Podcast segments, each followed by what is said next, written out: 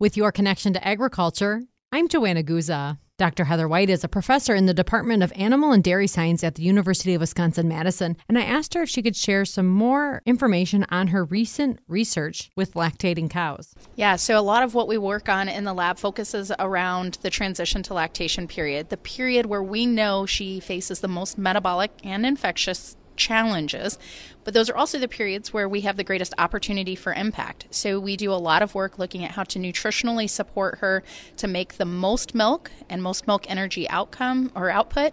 Uh, as efficiently as possible while protecting her health. So, a lot of our focus is on metabolic challenges like ketosis and fatty liver. Heather, is there any research that's being done on the environment of the fresh cow?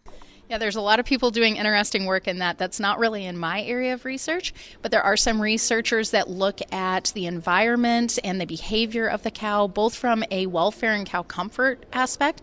For example, Kate Creutzinger at UW River Falls is looking at being able to have some privacy uh, when a cow is ready to calve.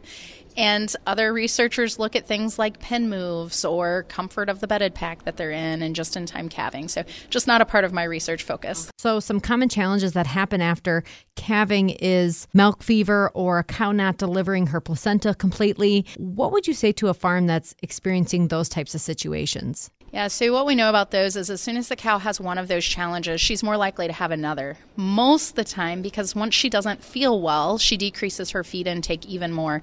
And that's where we can see things like retained placenta or milk fever also become coupled with ketosis because she might enter negative energy balance.